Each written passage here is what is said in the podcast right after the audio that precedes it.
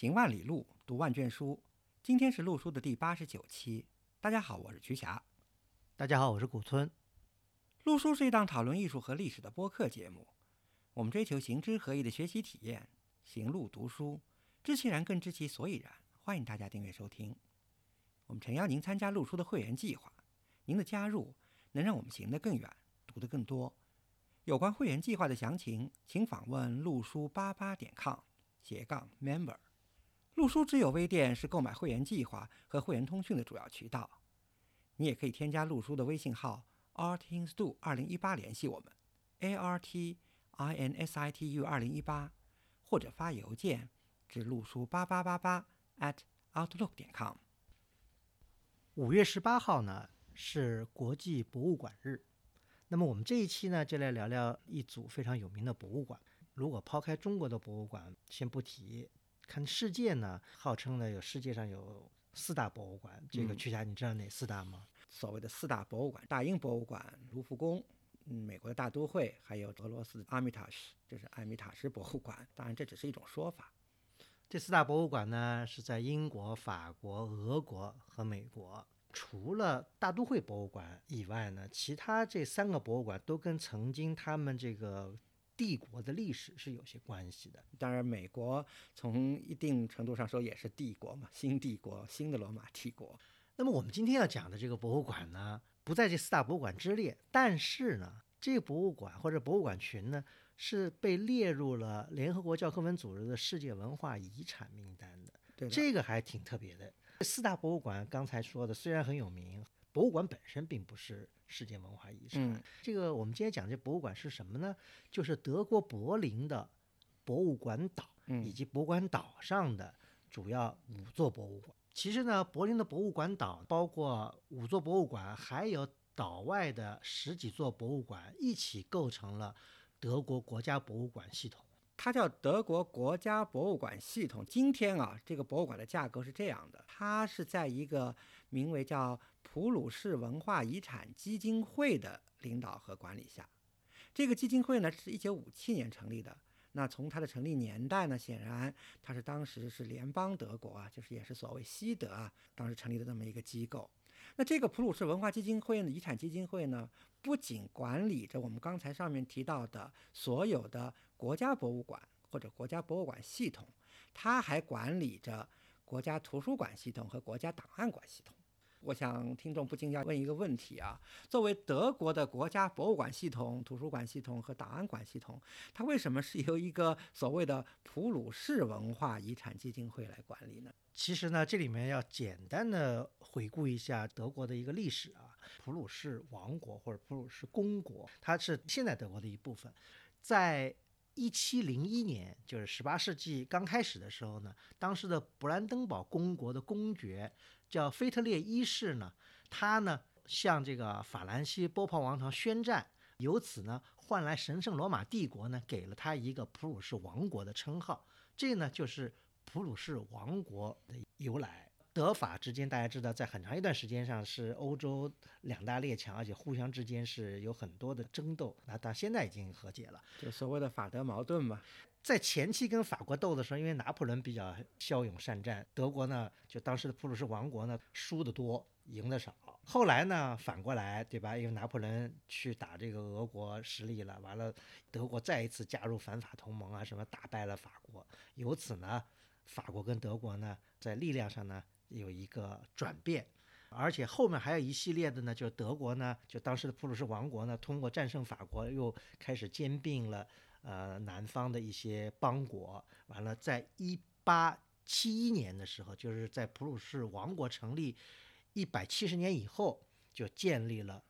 德意志帝国。嗯，就是所谓的现代的德国嘛，也是一个现代呃具有民族国家含义的一个现代国家。对，这个呢也称作为德意志第二帝国。大家知道德意志第三帝国是什么，对吧？第二帝国成立的时候呢，一个大的背景啊，就是普法战争。就是当时呢，威廉一世啊，俾斯麦铁血首相嘛，他们都是为所谓的德国统一这立下了汗马功劳。八七零年普法战争痛快地击败了法国。威廉一世呢是在巴黎郊外的凡尔赛宫的静厅宣布了德意志第二帝国的成立。如果不在击败法国基础上，它是成立不了的。欧洲的国际关系非常复杂，我们当然今天不是讲政治，也不是讲国际关系，我们是讲艺术，是讲博物馆。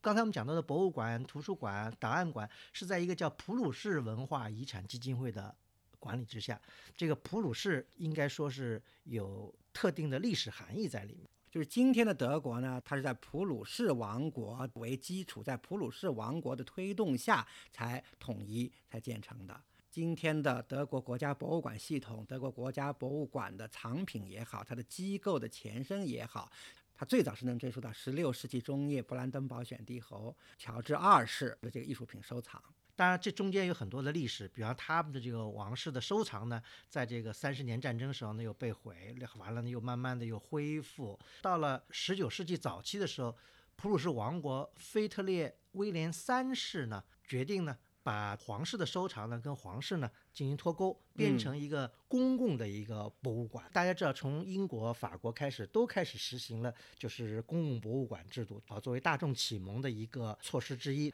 起初的收藏呢也都是从皇室的这个收藏开始，所以呢，普鲁士国王呢也步这些其他欧洲列强的后尘，决定呢把自己的皇室收藏呢啊拿出来，成立了艺术博物馆来对公众开放。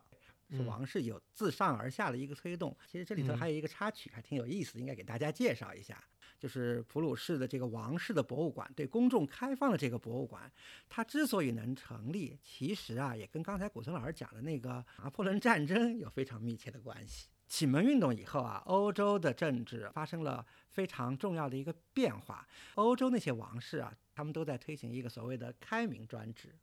就是它的整个政治架构呢，都和传统的架构呢有了非常大的一个区别。从我们这个博物馆界呢，最早由英国、由法国推动呢，也就开始由王室的艺术收藏史开始向公共的、向对公众开放的艺术博物馆的一个转变。那拿破仑呢是走的比较快的，为大家知道这个法国革命是比较激进的，所谓的法兰西公民嘛。拿破仑打遍了整个欧洲，甚至打到了埃及，一路上呢收集了非常多的艺术品，放在卢浮宫里，以拿破仑博物馆的名义呢向公众开放。这里头呢就涉及到了跟普鲁士的关系，因为拿破仑的大军啊几次攻占了柏林。把普鲁士国王的许多重要的艺术品收藏呢，都拿到法国去了，就放在卢浮宫展览。拿破仑战败以后呢，这些艺术品呢又回到了普鲁士。这些艺术品回到了普鲁士，回到他们原来的老藏家手里。公共博物馆这个概念啊，也随之传到了普鲁士。普鲁士王室觉得，哎，公立博物馆倒也是个非常好的一个概念，而且也是顺应当时的发展一个时代趋势的，所以他们也就纷纷效仿。基于这样的一种铺垫呢。普鲁士王室呢，在一八二二年的时候呢，就开始酝酿，在当时的普鲁士王宫的对面开始筹建皇家博物馆。到了一八三零年，正式的这个落成了一座博物馆。这座博物馆呢，后来呢，当然因为有好几座博物馆，现在就被称为叫老博物馆。随着德国或者普鲁士的这个力量的扩大，它的藏品呢也迅速的增加。到了一八四一年，腓特烈四世。把这个老博物馆以北的叫 Spree 岛的全部的土地，因为他看那个柏林地图就知道，其实老博物馆它也是坐落在一个岛上，它两边都有河，所以呢，他呢就是把这个岛呢北边的土地呢就都。划给了这个博物馆作为发展，都做了规划了，这件事。嗯，所以呢，博物馆老博物馆后面呢，就是再往北呢，后来又建了新博物馆。完，老博物馆的东边呢，又建了国家画廊。后来新博物馆后面呢，又建了帕加蒙博物馆。帕加蒙博物馆再往后，临着河呢，又建了博德博物馆。所以呢，这五个美术馆、博物馆加在一起，就构成了现在的博物馆岛的主要的成分，而且呢，也被。列入了这个世界文化遗产，大概的一个状况呢是这样的。那么我们呢，下面呢，主要呢，我觉得呢，先要讲一讲老博物馆，因为老博物馆呢，在德国的建筑史上还是属于一个比较有里程碑意义的一个博物馆。这里面呢，还要讲到这个老博物馆的设计人是叫卡尔弗里德里希·申克尔，德国近现代建筑史上一个非常重要的一个人物。这里面呢还要讲一个历史背景，这个历史背景呢还是跟法德的关系有关。因为大家知道拿破仑呢也是一个非常好大喜功的一个人，他当然这个也有很多的功绩了。在拿破仑的治下呢，法国呢兴起了一种叫法兰西帝国风格的一种建筑形式。这种建筑形式呢，就取法于以前辉煌的罗马帝国。拿破仑自比自己的功绩嘛，也是非常这个炫耀的，可以跟古代的罗马帝国相媲美。在他跟他以后的继任者呢，对巴黎大家知道进行了很多的大规模的改造跟建设，城市的改造和建对设，嗯许多公共建筑呢，仿造了好多罗马时期的一些建筑风格，形成了所谓的帝国风格。这帝国风格的代表性呢，就是现在巴黎最有名的凯旋门。大家知道，凯旋门这种建筑形式呢，就起源于罗马。罗马呢有各种各样的凯旋门，巴黎凯旋门呢是集了罗马凯旋门的一种大成，而且建得巨大无比 啊。对，而且还有万神殿，对这些呢，就反映了就是法国当时呢是以罗马复兴为自己的一种主题。那么德国跟法国呢是一个对头，当时德国呢就不想步法国的后尘。你既然是以罗马复兴，那么我呢就要找得更早，我以希腊复兴。虽然希腊罗马大家看起来都是古典世界，但是希腊跟罗马还是稍微有一些些的不同。比方说希腊复兴在德国最有名的一个代表建筑就是德国现在的勃兰登堡门。勃兰登堡门的形式就是取法于雅典卫城的大门，是这样的一个渊源在里面。再讲到了申克尔，对吧？申克尔呢的生平年代呢，大概是从一七八一年到一八四一年这样一个生平。他一开始呢，他并不想作为一个建筑师，挺有意思。他到意大利去游学，完了去去学绘画，但是呢。他后来看到了一位德国有名的一个画家画的作品以后呢，他自己觉得他是没法超越这个画家的，嗯，所以他就放弃了作为画家的职业生涯。他后来就改做建筑师师了。对嗯他替这个普鲁士王室呢设计了很多的家具啊，后来建筑，因为一开始呢，普鲁士王室不是还受到打压嘛，没有那么多钱来盖房子。后来形势逆转了，战胜了法国以后呢，普鲁士王室呢也开始要大兴土木了，所以呢就委托了申克尔呢设计了今天的老博物馆。这个老博物馆的建筑风格呢，大家看到呢，其实呢就是取法于古希腊神庙的侧面。大家知道大英博物馆。它的这个立面也是取法于古希腊神庙，对不对？嗯但它是取法于古希腊神庙的山花的这个面正面吧。但我们今天看见的老博物馆呢，是取法于古希腊神庙的一个侧面，就是大家看去呢是一长溜的艾奥尼式的柱廊。柱廊，对，嗯，这个呢是它的非常重要的一个显著的特征。但是这里面也有个但是，但是如果大家进入到了老博物馆里面去，嗯，立刻就会发现什么呢？发现了一给他的个门厅啊，哎，发现了就是罗马万神殿出现在你的眼前了。其实还是有罗马复兴的这个成分在里面，但是呢，但是你从外观上是绝对不知道它里面还有一个穹顶，嗯，因为你从外观上，它把那穹顶是拿了方形的一个建筑物是是给 cover 住的，不像咱们讲到的法国的万神殿，它是完全是有一看出来就是一个穹顶在外观上。既然在博物馆的建筑外形上，它是要作为一种所谓的希腊复兴，所以申克尔选择把这个万神殿藏在了这个博物馆的门厅的这个位置，在内部展现。当然，它的这个博物馆中厅的尺度呢，比万神殿呢要略小，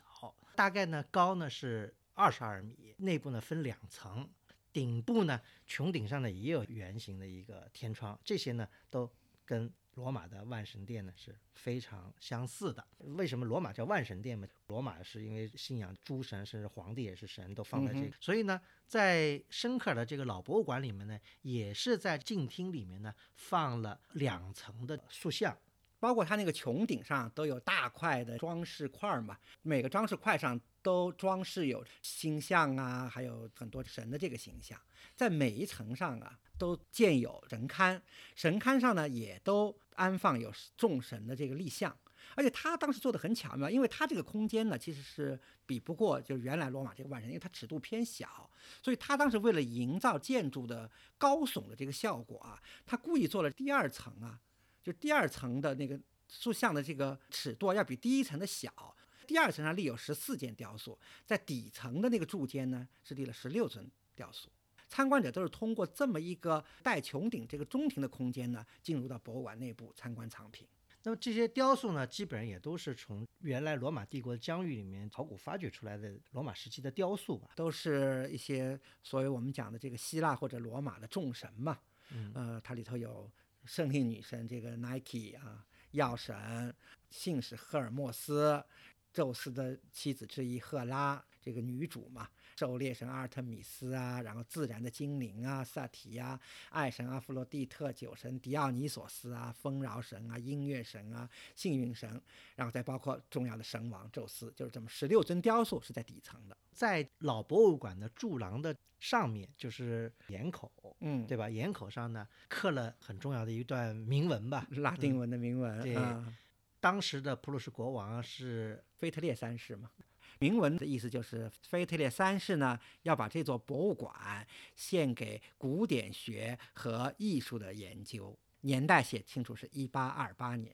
正式开幕是一八三零年，对的，这个是标志着柏林博物馆岛的开始，也是柏林国家博物馆系统的开始的一个里程碑。那么新博物馆的建筑呢，也是一个典型的希腊复兴式啊。这种建筑的样式呢，据说啊，就是来自当时的普鲁士国王腓特烈四世的一个创意。还有一个比较有意思呢，就是在大家今天去看啊，博物馆建筑的入口立面的檐口下也镌刻了一段铭文。那个铭文呢，和老博物馆的铭文呢是相对的，就是说是腓特烈四世啊扩建了他的父亲创立的博物馆，然后是年代。这也说明了这个新博物馆啊是老博物馆的一个延续。从一八三零年到一九三零年，就是一九三零年就是帕加马博物馆落成，这一百年里面。就嗯陆陆续续就完成了这些，包括刚才讲到的这个新博物馆，对吧？新博物馆大概是从一八四几年开始建设的。老博物馆建成以后呢，来自各方面的藏品的数量呢也迅速增长，因为老博物馆是腓特烈三世建的嘛。到了一八四一年，腓特烈三世的儿子腓特烈四世呢，把这个老博物馆以北的岛上的全部土地啊，都用作艺术博物馆的规划，开始建设一系列的博物馆。所以在一八四三年呢，就开始建立新博物馆。今天我们叫新博物馆了，在一八五五年落成的。到一八六零年代，又建立了所谓的国家艺术馆，以后又建立了新的国家艺术馆嘛。所以一八七六年落成的这个国家艺术馆呢，就叫做老国家艺术馆。一八九七年又建立了凯撒菲特烈博物馆，就是今天的这个博德博物馆，在一九零四年落成的。后来到一九一零年代呢，因为当时又有一个背景，其实我们以前也多次聊过，随着德国海外考古事业的迅速发展啊，德国的探险队、考古队在呃小亚地区、埃及地区，还有在意大利啊，包括在两河地区各地都有许多的发现。一九一零年呢，帕加马博物馆诞生了，但这个帕加莫博物馆呢，馆舍几经变动，所以今天的新馆呢是在一九三零年落成的。从一八三零到一九三零年，整整一百年。当时在规划这个五座博物馆的时候呢，啊、当然后来因为那个申克尔后来去世了，那么就是由申克尔的弟子接着来做这个事情。腓特烈四世就给了张草图，说给这个建筑师，说他就要希望按照整个博物馆的布局呢，就要按照雅典卫城的整个的啊意思来。所以大家可以看到，比方说国家艺术馆，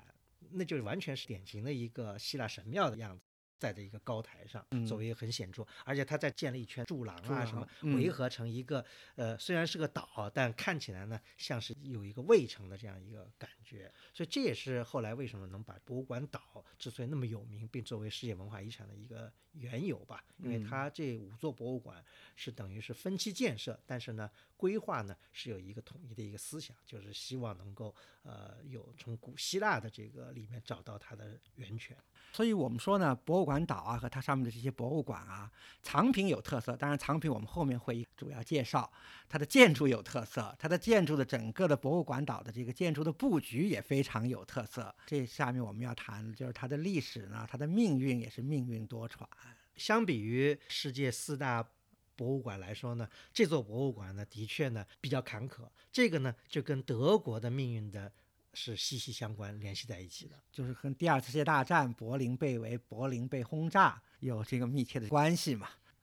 二战德国是被彻底击败的，因嗯，为柏林是通过巷战才被占领的，所以呢，柏林在这个欧洲首都里面是受到了巨大的破坏。包括博物馆岛的各大博物馆呢，都遭到了战火的洗劫。战火延烧到柏林呢，已经是在二战的这个后期了。包括苏联啊、盟军啊不断的空袭啊，对博物馆岛上的博物馆的这些文物呢，当时其实是做了妥善的安排的。基本上呢，呃，所陈列的文物都已经移到了地库里头。呃，也有一些进不了地库的一些文物呢，就是当时他们做了一些保护设施了，还是在博物馆里。尤其在一九四五年呢，几次大的轰炸呢，这些博物馆都遭到了巨大的破坏，许多文物是被损失了。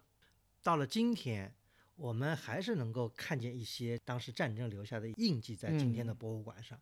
战争虽然离开我们已经有七十多年了，我们那时候去德国的时候，对吧？尤其到那个柏林统一以后的东柏林部分，其实很多建筑还是能看见二战留下的密集的弹孔啊情况，对说明当时的战争的惨烈。被苏联政府扣押的文物呢，以后也在一九五零年代呢，苏联政府大部分呢归还给了当时的民主德国，就是东德。西方盟军控制的文物呢，以后也还给了联邦德国，就是西德。博物馆岛是在东柏林的控制下，是在民主德国的控制下。嗯，联邦德国政府后来接收了盟军归还的文物以后呢，他们就在西柏林的西郊的达累姆建了一个新的博物馆区。在民主德国下的这个博物馆岛呢，就有点尴尬，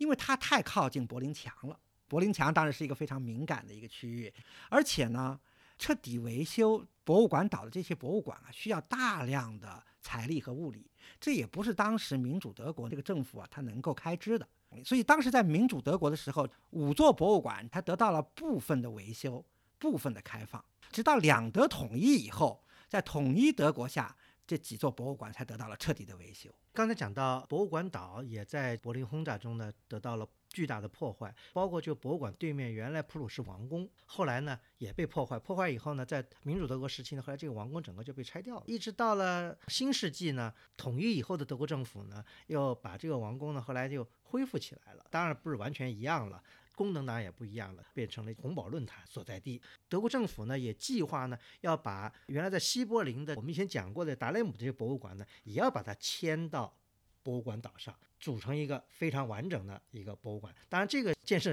计划呢一直在滞后，因为红堡论坛也是近不久才呃完成的，那个博物馆迁建似乎还没有完成。以前我们节目也聊过的这个亚洲艺术博物馆嘛，它也这个历史也比较复杂啊。嗯现在看这个日期排，可能要排到二零二四年了，非常期待啊。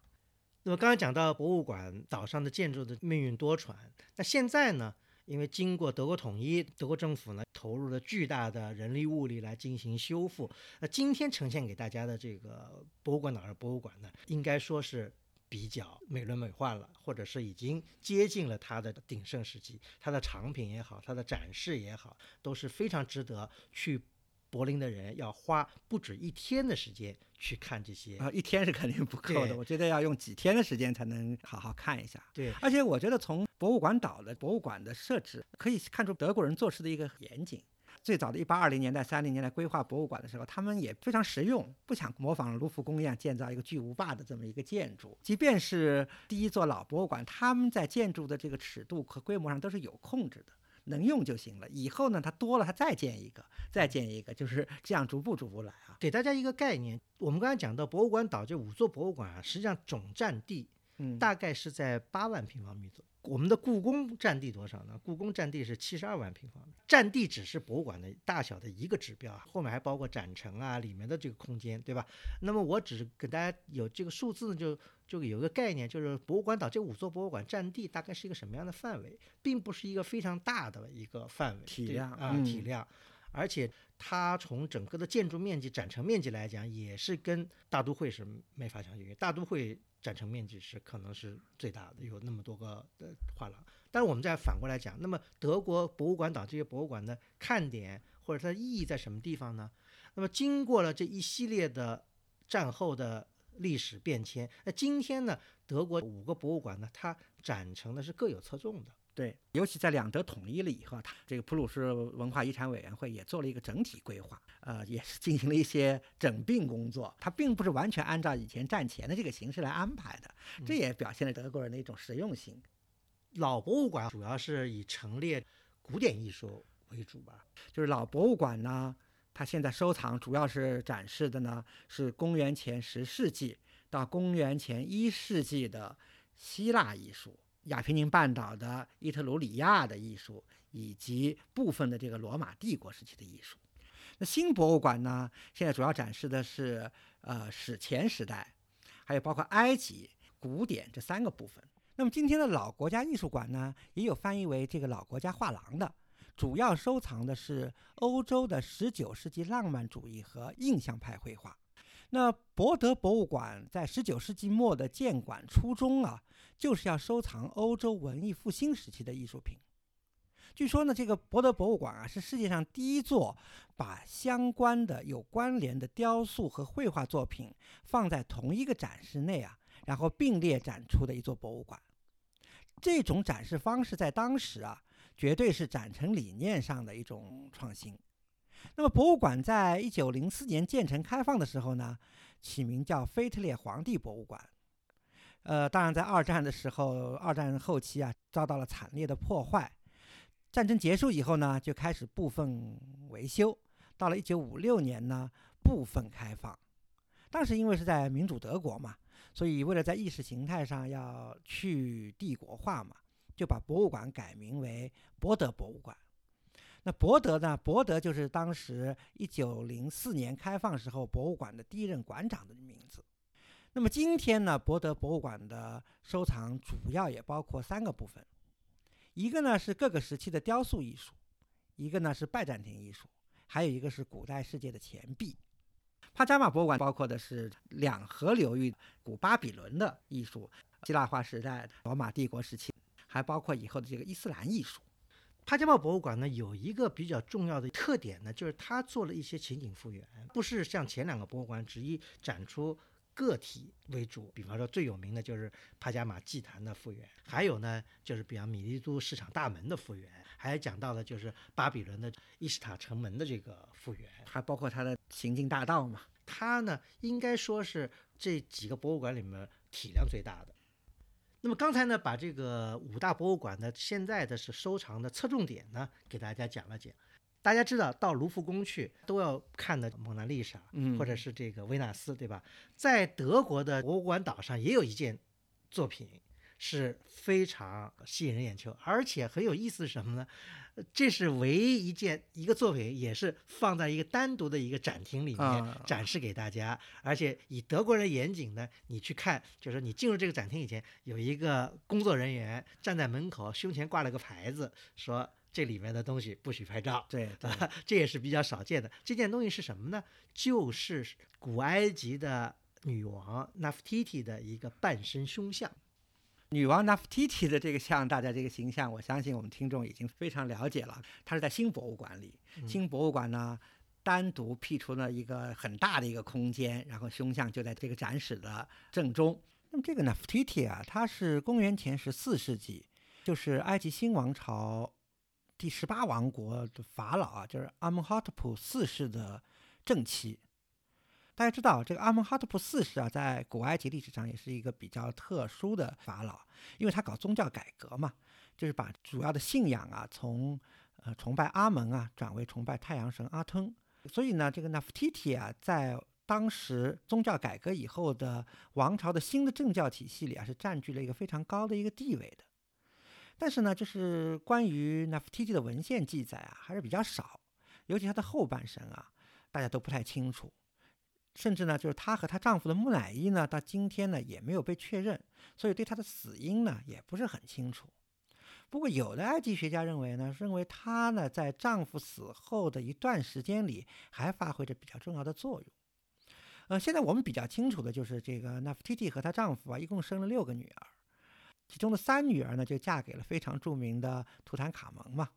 但她自己不是图坦卡蒙的妈啊。因为埃及王室都是这个近亲结婚嘛，里面的关系是比较复杂的。这尊胸像应该是纳夫提蒂生前的时候就做好的，被作为广泛制作的翻模的原型。如果大家关心纳夫提蒂像呢，它里面还有些故事，比方有人认为这个纳夫提蒂像呢，好像真伪啊有些问题，呃，遗存在里面吧。关于纳夫提蒂胸像的发现还是挺传奇的一个故事。当时德国人在挖著名的阿玛纳古城和墓葬嘛，是在一九一二年的十二月六号。当天为什么比较特殊呢？就当天呢，十二月六号呢，本来安排了有德国萨克森公国的王室成员一大家子要来工地参观，所以那个发掘领队呢，一大早就去尼罗河边迎接客人去了。但是呢，他到了河边，船长告诉他，客人已经已经往工地去了，所以擦肩而过，错过了。然后他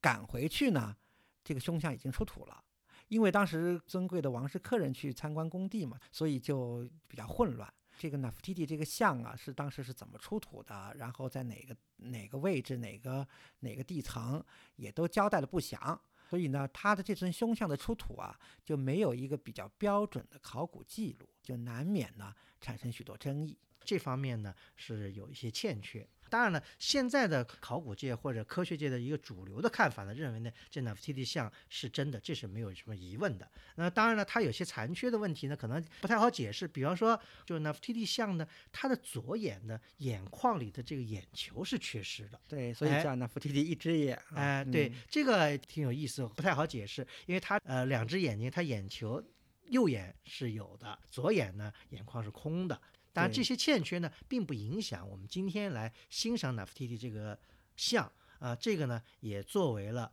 呃博物馆岛，尤其新博物馆的镇馆之宝，或者整个柏林博物馆系统的，我觉得最引人注目，或者说知名度最高的一件藏品。呃，纳夫提蒂的埃及名字啊，根据这个埃及学家的研究啊，就是它的这个本意，你知道是什么意思吗？嗯，什么意思啊？就是美女来了。大家认为那 Titi 这个美貌啊，真是穿越了四千年，然后到今天还是被大家认可的。因为他这种清绝的这个相貌，虽然只有一只眼啊，但他那个深邃的眼神啊，然后包括他那个蓝颜色的高冠啊，略带于这个深色的肌肤啊，这个气质啊，非是还是非常打动人心。非常对，而且从他在上世纪一二十年代出土以后呢，其实这里面还有一些官司，比方说这个埃及政府一直要求把这个 Nefertiti 这个像呢。归还给埃及，因为说当时考古的学家呢，因为有一个协定，但是他们呢刻意的好像隐瞒啊或者怎么样没有，但是呢后面的几届德国政府，包括现在德国政府也都是予以拒绝。当时是这么安排的，就是当时的埃及政府呢是和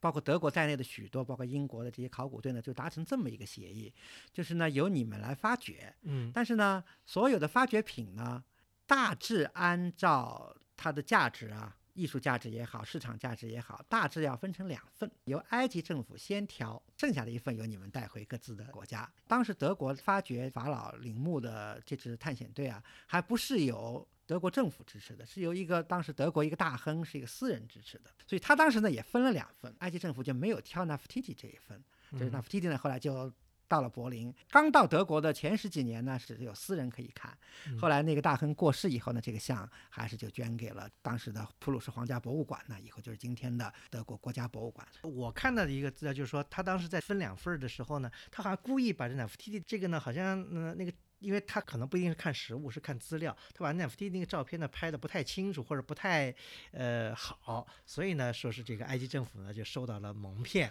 所以没有挑。这一点是也成为后面一个官司。当然，历届埃及政府呢后来都想索回，但这个呢呃肯定是木已成舟了，是不可能 再回归到埃及去的。嗯，对，这个是也是作为埃及来说呢是比较遗憾的一件事情。对，所以围绕着 NFT 的胸像有许多非常有意思的故事啊，嗯、包括。以后还有这个，我们在加尔各答的印度博物馆还看到了这个英国藏家原来收藏一尊老年的纳夫提蒂的这个胸像。除了纳夫提蒂像以外呢，其实还有一些可说到的来自古典世界古罗马、古希腊的一些雕像。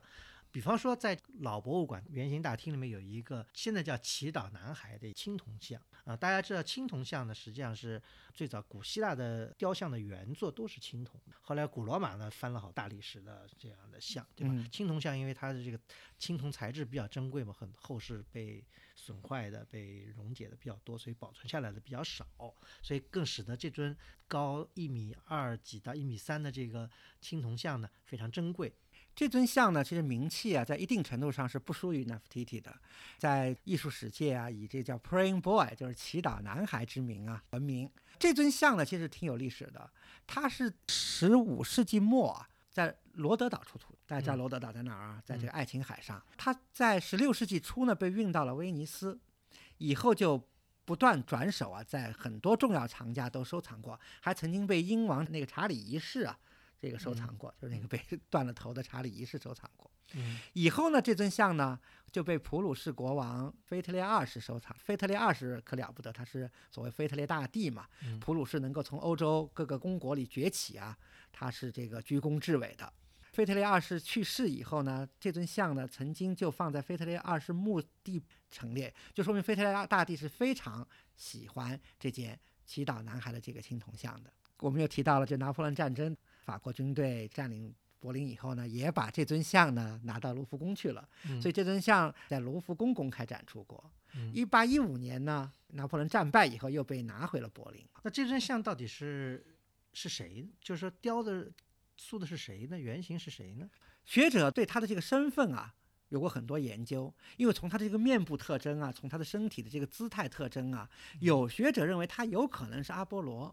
在表现阿波罗在音乐神啊、艺术方面的特质，但是也有人从他特别俊美的这个外表上，认为他有可能是加尼莫德斯。加尼莫德斯是谁呢？加尼莫德斯是一位呃青年男性嘛，宙斯啊贪恋他的美貌，就是变作一个老鹰，把这个加尼莫德斯掳掠到这个天宫为为他服务嘛。以后因为受到赫拉的嫉妒，加尼莫德斯就后来就变成了星象水瓶座。这当然是个希腊神话故事了。现在大家一般认为呢，《祈祷男孩》是希腊化时代早期的作品，而且呢，呃，进一步研究，根据一些这个类型学的研究，认为它很有可能是希腊大雕塑家里比西斯的孙子的一件作品。同样，在老博物馆呢，还有一尊像呢，也非常有名，它甚至冠以叫柏林女神的这个称呼。嗯，当然。其实它也是来自古希腊的一尊雕像，其实跟柏林没有什么太多关系啊。但柏林女神的名字是后来给起的，因为这也就说明什么？包括祈祷男孩，包括柏林女神，就是他们就一直被陈列在老博物馆里。通过这么长时间的陈列，而且被公众来欣赏啊，他们这些作品虽然来自古典世界不同的地区，但是他们跟老博物馆的这个。展示空间已经形成了一定的一个关系了，都有了一个 nickname，被公众所熟知。这尊叫柏林女神，叫 Berlin Goddess 的这尊像呢，其实它的年代还挺早的，它出土在希腊南部的阿提卡。现在认为呢，它是公元前六世纪下半叶，就是古风时代的巅峰时期的一件女性的一个雕塑。就这尊像啊，它的左手呢是抚着胸口。右手呢握着一只石榴，所以关于他的这个身份是谁呢，也引起了这个学者、古典学家的一个一个研究吧。因为石榴中国也有这样的，嗯，石榴象征的多子，多子嘛，所以在古希腊，石榴也象征着这个婚姻和繁衍。但是另外一种认为呢，她可能不是女神，她是一个纪念一位逝者的，也是一个古希腊的传统，就是作为逝者啊，就要进入天国的时候啊，他要。献给这个神的这个礼物就是用石榴来，所以它也是一种有可能是一种墓葬美术，就是把逝者的形象雕好了以后，然后他让他手里捧着一个石榴去献给神的，就是这个两种说法。除了祈祷男孩啊、柏林女神啊，还有一些比较重要的，就是在老博物馆里有一些作品啊，今天推荐大家去看，非常高光的，也是大家去老博物馆必看的两件雕塑作品，两件出土于不同地方的，一件出自。意大利的罗马，一件出自于意大利的偏南部的两件雕塑被放在一起陈列，就是所谓的凯撒和 Cleopatra，就是两尊呢都是石像。凯撒那件头像呢有四十一厘米高，比较大，它是绿色的砂岩，一般叫它绿色凯撒。Cleopatra 那个像呢是黑色的大理石，要比那件凯撒的像呢。略小一点，大概是近三十公分。这两件像虽然材质不同，而且出土地点不同呢，但是考古学家、古典学家一般认为它们的制作时间是非常接近的，都是在共和国晚期，而且都是在凯撒和 Cleopatra 生前的时候制作的。嗯，就是大家知道，就是凯撒和克莱奥佩特拉有一这个托勒密王朝的克莱 p 佩特七世，嗯著名的美女，他们有一段浪漫故事嘛。然后克莱 p 佩特就跟着凯撒回到了罗马，生活了一段时间。这一段时间呢，在罗马呢，当时制作了一批克莱 p 佩特的像，就这两件像啊，非常突出的反映了罗马共和国晚期的艺术的一些特点，在一定程度上是写实的。嗯但又不完全写实，就是他把这些人的这个雕塑啊、形象啊理想化了，是用一种理想化的形式来表现的凯撒和克莱奥的相貌。比如说凯撒，他突出的表现的是一种沉着啊、稳重、智慧的那种气质，而克莱 p 佩特呢，作为一个这个上层女王一样的这个人物啊，也是。表现了她那种作为一种女政治家的那种气质，而并不是突出的她另一方面的那种生活上的那种美貌。大家知道，这个雕塑呢，在古古典世界、古希腊、古罗马呢，是有很深厚的一个传统。这种传统也影响到了后面东方的一些佛教美术，对吧？这我们在呃节目里也讲过。那么古罗马、古希腊的雕塑呢，的确是像刚才曲霞老师讲的，他们并不是完全脱模于真人。嗯，这样呢，也失去了艺术的本意。艺术的本意是源于生活，要一定程度上高高于生活。对 对，这高于生活就在于它要提炼，它要升华，所以它并不能说克拉拍就长得就像雕塑这样样。对，啊对凯撒也不是长得就像雕塑那样，虽然凯撒的像有很多。这里面呢，还有挺有意思的，就是说我们以前节目讲了，在小亚的以弗所曾经有一个非常有名的阿特米斯神庙，对吧？嗯？嗯但阿特米斯神庙在古古典世界是非常有名的七大奇迹之一嘛。嗯那么阿特米斯神庙呢，呃甚至于在古典时期呢，古希腊的雕塑家呢，为了阿尔特米斯神庙的这个献祭啊，还举办过。像雕塑比赛这样的这个啊情况，就是说，呃，用一个公共的一个主题来，大家来各自发挥自己的长处，来展现对这个主题的理解。呃，曾经有过呢，就是什么呢？就把这个亚马逊女战士，嗯，来作为一个主题。那亚马逊女战士，我们以前节目也讲过啊，是非常骁勇善战的一个，嗯，就是女性的战士。希腊神话里，就是这些女性战士啊，对对，他们为了射弓的方便呢，呃，把一只乳房去掉，为了搭弓射弓搭箭嘛，对吧？那么这亚马逊女战士等于也是古典世界一个非常流行的一个塑像的一个题材题题材对，而这个亚马逊女战士的他们就传说中的生活地呢，就是在今天小亚，就是安纳托利亚半岛西南部，就是在著名的以弗所附近。嗯，啊对，当时呢有很明确记载，罗马的作家老普利尼啊就记载了公元前五世纪中叶啊，就是在古希腊的当时最著名的就是古典时期的五位著名的雕塑家，他们参加了一个比赛，按什么主题呢？就是为阿尔特米斯神庙创作亚马逊女战士的像，而且主题就是受伤的亚马逊女战士。参赛者可不得了，他们包括当时最有名的呃五位雕雕塑大师，包括耳大家耳熟能详的这个波利克里特呀、菲迪亚斯呀、克勒西拉斯啊这些人。然后呢，他们的作品呢，古松老师前面说了，他们作品都是青铜像嘛。他们完成了作品以后呢，就陈列在这个阿尔特米斯神庙里头。当然，因为这些作品非常成功了，嗯呃，尤其是波利克里特以及这个菲迪亚斯这两个版本是非常的 popular 的，以后也被后世，尤其在罗马时期被不断的复制。其中有一件保存比较好的复制品呢，今天就保存在老博物馆里头。这件作品呢，一般认为是罗马帝国早期的一件复制品，就是在罗马出土的，有一百零一厘米高，也是一件白色的这个大理石像，这个呢也应该说作为这个老博物馆的一件非常著名的标志性的展品吧。对嗯，刚才讲到的是陈列在老博物馆新和新博物馆的埃及和古典时期的塑像，也就是单体作品。那么我刚才讲过了，在五个博物馆中间的帕加马博物馆是体量最大的博物馆，而且呢是以这个情景复原为主的博物馆，也是成为了博物馆岛博物馆中最引人眼球或者最 popular 的一个博物馆。参观者是非常多啊。其实也不能说完全叫情景复原吧，因为它就是把整个当时考古发掘的这个建筑啊，嗯 就是通过部分复原以后迁建在博物馆的空间之内。最标志性的帕加马祭坛啊，希腊化早期的这个帕加马祭坛，我们已经不说了，我们已嗯经节目讲过多次了。还有两件吧，其实还是值得提一提的。一个就是古巴比伦的伊什塔门以及它的那个行进大道两边的釉面砖的浮雕，特别的了不起。之前节目讲过古典世界的七大奇迹，巴比伦的空中花园，这个伊什塔门和这个行进大道也是和空中花园同时代的作品，年代都是公元前六世纪。这个伊什塔门是巴比伦城的北门的外城门，因为这个城门很有意思，它也是有点像我们类似于我们问城市，它也是两重城门，一个外城门，一个内城门，就是内城门其实更高大。现在在博物馆里复原的呢是外城门，是比较低矮一些的。即便如此，它的复原高度也达到了十五米。这个城门啊，伊斯塔门啊，是德国的考古学家叫 Robert k e r w i 在一八九八年发现的，也是非常偶然发现的。他在古巴比伦的这个城市附近进行考古勘探的时候，突然发现了，呃，以蓝色为主的那些釉面砖。都是不大的一些碎块了，并没有发现整块的，他就意识到了重大发现，然后他就带领了德国考古队在那边发掘了快三十年，